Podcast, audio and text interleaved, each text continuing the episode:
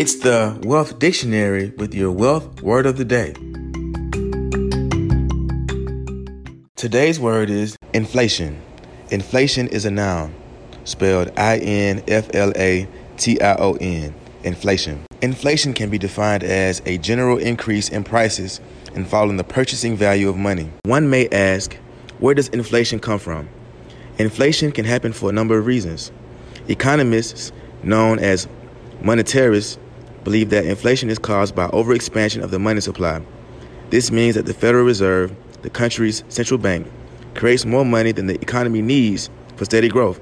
And this excess leads to higher prices. Here's the word used in a sentence.